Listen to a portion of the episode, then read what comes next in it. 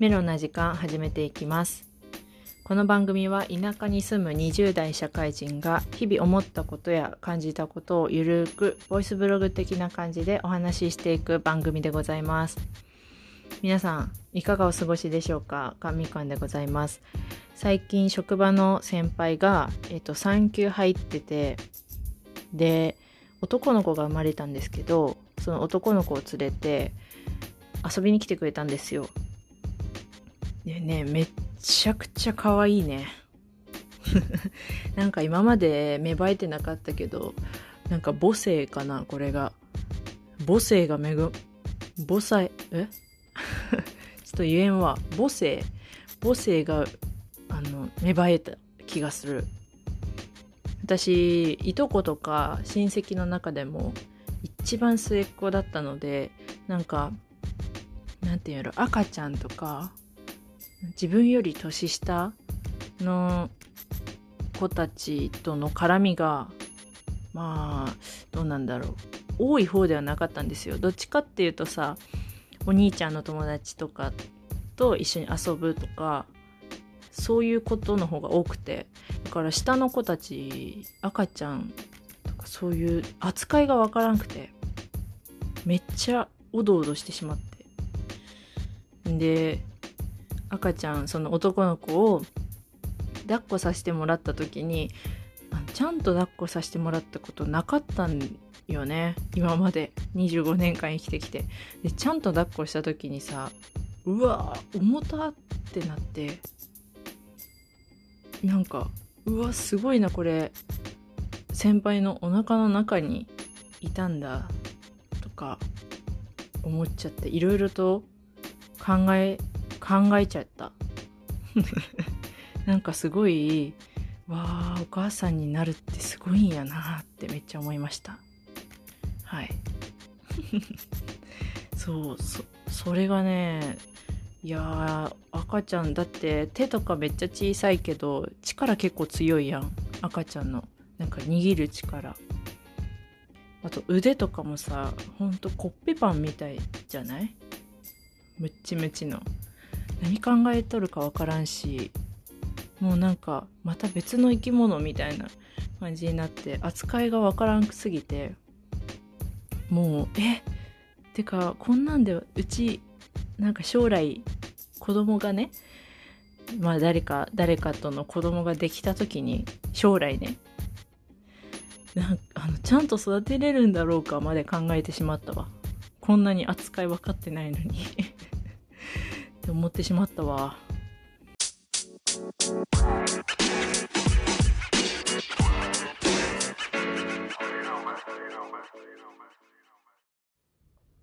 はい。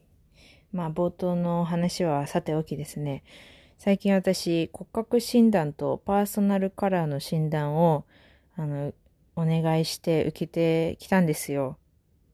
でさあのね、パーソナルカラーってなんか大きく分けて4種類に分かれててるらしくて。春と夏と秋と冬ってなんかね、なんでかわからんけど季節に分かれとるんですよね。で、その、なんかね、青みがか、ん？青みがかってる、ちょっと肌の色がブルーベース、ベースが青の人らが夏と冬。で、ちょっと黄色がベースなのが春と秋とか、なんかね、そういうのがいろいろあるよね。で、私勝手にイエローベース、肌はイエローベースの、で、パーソナルカラーは秋だと思ってたんよ。だから、例えば髪色はちょっと茶色、茶髪とかの方が合うとかさ、なんかリップの色は、んなんつうんだろう、なんかね、ちょっとくすんだリップ、くすみがかった色のリップ。ちょっと、き、黄みがかった なんていうの？なんかね、そういう似合ってる色味とかも、その、パーソナルカラーによってはちょっと違うんよね。で、勝手に私はその秋だと思ってたんですけど、なんかね、ちゃんと見てもらったら、あの、冬って言われたんですよ。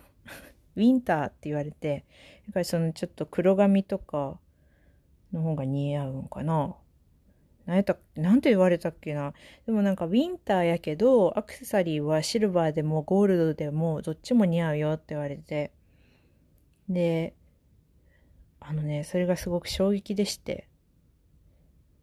いろいろと色を当てられるんですよ。私の顔、顔の前っていうか、胸あたりにいろんな布の、布を当てられるのよね。いろんな色の。で、それを見ながら、多分顔色がよく見える色はどれかな？みたいな。健康的な、なんつうんだろうね。くすんで見えない色味はどれかな？この人の。みたいな感じで当てられて、で、この色味が似合うってことは冬かな？みたいな感じでね、まあ、診断してくれてると思うんですけど。それの結果は冬でございまして。で、骨格診断もね、まあ、見てもらったんですけど、骨格診断はね、大きく分けてなんか3つに分かれとるらしく、まあ、なんかこれもね、インスタとかでよく見るんですけど、あの、まあ、重心が上にあるのがストレート。重心が下寄りなのがウェーブ。えっと、骨格全体的に骨が出てるっていうか、フレームがしっかりしてるのがナチュラルっていう感じで、まあ、ざっくりとですけど、3つに分かれてるっぽいんですよ。で、私は勝手ながら、なんか、鎖骨とか、結構骨は出てる。筋も結構出てるから、ナチュラル要素もあるけど、でも腰は低めなのかな？腰は低めなのかな？って思いながら、ウェーブ要素もあるのかなって思ってたんですけど、もうザ・ナチュラルだよという診断を受けまして、で、あ、そうなんだなっていう なんか、新たな、新たなる発見っていうか、へえ、自己分析っていう感じで、すごくなんか参考になりました。うん。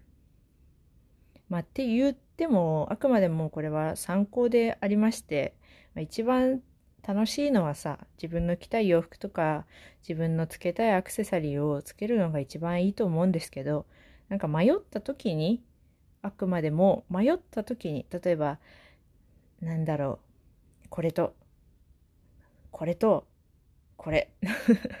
この色味の T シャツとこの色味の T シャツ、どっち買おうかなって悩んだ時に、まあその、参考として、まあ自分はウィンターだから、多分こっちの方が似合うなっていう、そういうね、そういう一つの知識として、まあ入れておくのは面白いんかなって思いました。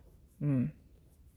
だってさ、いくら、なんつうんやろ、似合わないって言われてる色とかでもさ、どうしても可愛くて、どうしても可愛いから、え欲しいなって思うもんとかもあるかもしれないじゃないですか。私やったらナチュラルだから、やっぱりその鎖骨、なんて言うんだろう、骨が結構、うんと、出、出てるっていうか、しっかりしてるから、だから、その胸元が開いてるもの、V ネックとか背中が開いてるものとかは、なんかその骨、骨骨感が出ちゃうから、あんまりおすすめしないよっていうのを言われたけど、まあ、仮にさ、とんでもなく欲しい洋服が、もう背中ガラガラ開いてたりとか してたら、まあでも、まあでもね、まあ、着てみて、まあいいんじゃないってなればさ、まあそれはそれで買ったらいいと思うよね。あくまでも参考やからさ、そういうのって。でもなんかすごい面白かったです。やっぱり自分で自分の体を見て、でも比較対象がないから、なんか、私が勝手にイエベだと思ってたけど、でもイエベの子ってもっとこんなんだよみたいな、そういうね、事例がないからさ、やっぱりいろんな人の肌とかパーソナルカラーとか骨格見てる人が、あの、見るとやっぱり違うんだなってすごい思いましたね。そう。まあ、小学校からの友人にお願いしたんですよ。でその子はね、なんかメイクアップ系のお仕事を今してて、で、そういう骨格診断とか、パーソナルカラーの診断とかも、あの、できる子なので、だからね、その子にお願いして久々に会って見てもらったんですけど、うん、いや、面白かったです。なんか、あの、比較する友達とかと一緒に受けても面白いかもって言われました。うん。一人で受けるんじゃなくてね。すごい、あの、新たな発見でございました。ありがとうございましたっていう感じです。すごいインスタも、インスタ見ると最近はそういうのよく見るからさ、顔タイプ診断とかもよく見ません？顔の顔の雰囲気のタイプっていうか、なんていうやろ、フレッシュとか、アクティブ、アクティブだったっけな？ソフトエレガントとか、エレガントとか、なんかね、そういう顔をタイプ別にあの診断できたりとかするらしくて。で、それまあ、私はどんなタイプなのか、それは知らんけど。でもなんかそういうの面白いよね。なんか自分を知るっていう感じで。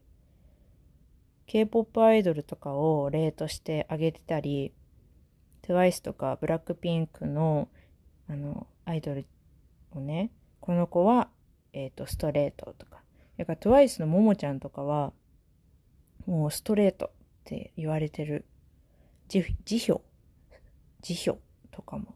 あと、ナヨンちゃんはウェーブって言われてますよね。ブラックピンクとかリサちゃんはナチュラルですごいリサちゃん出てきて、私もナチュラルやから、あ、リサちゃんと一緒なんやって、ただ一緒なだけで嬉しいって うん。なんかちょっと嬉しいよね。リサちゃんと一緒やったら。全然違うけどね。あ、リサちゃんになれるんかな？ってちょっと錯覚するけど。まあ、全然違いますけど？っていうね。そんな話でございます。なんか友達、また、そのメイク系の仕事してるその子も、ポッドキャストちょっと興味あるみたいなんで、またこのメロンな時間にお時間合えば一緒にちょっと出ていただければなと思いますのでまたお待ちください。はい。ということで最後まで聞いていただいてありがとうございます。じゃあね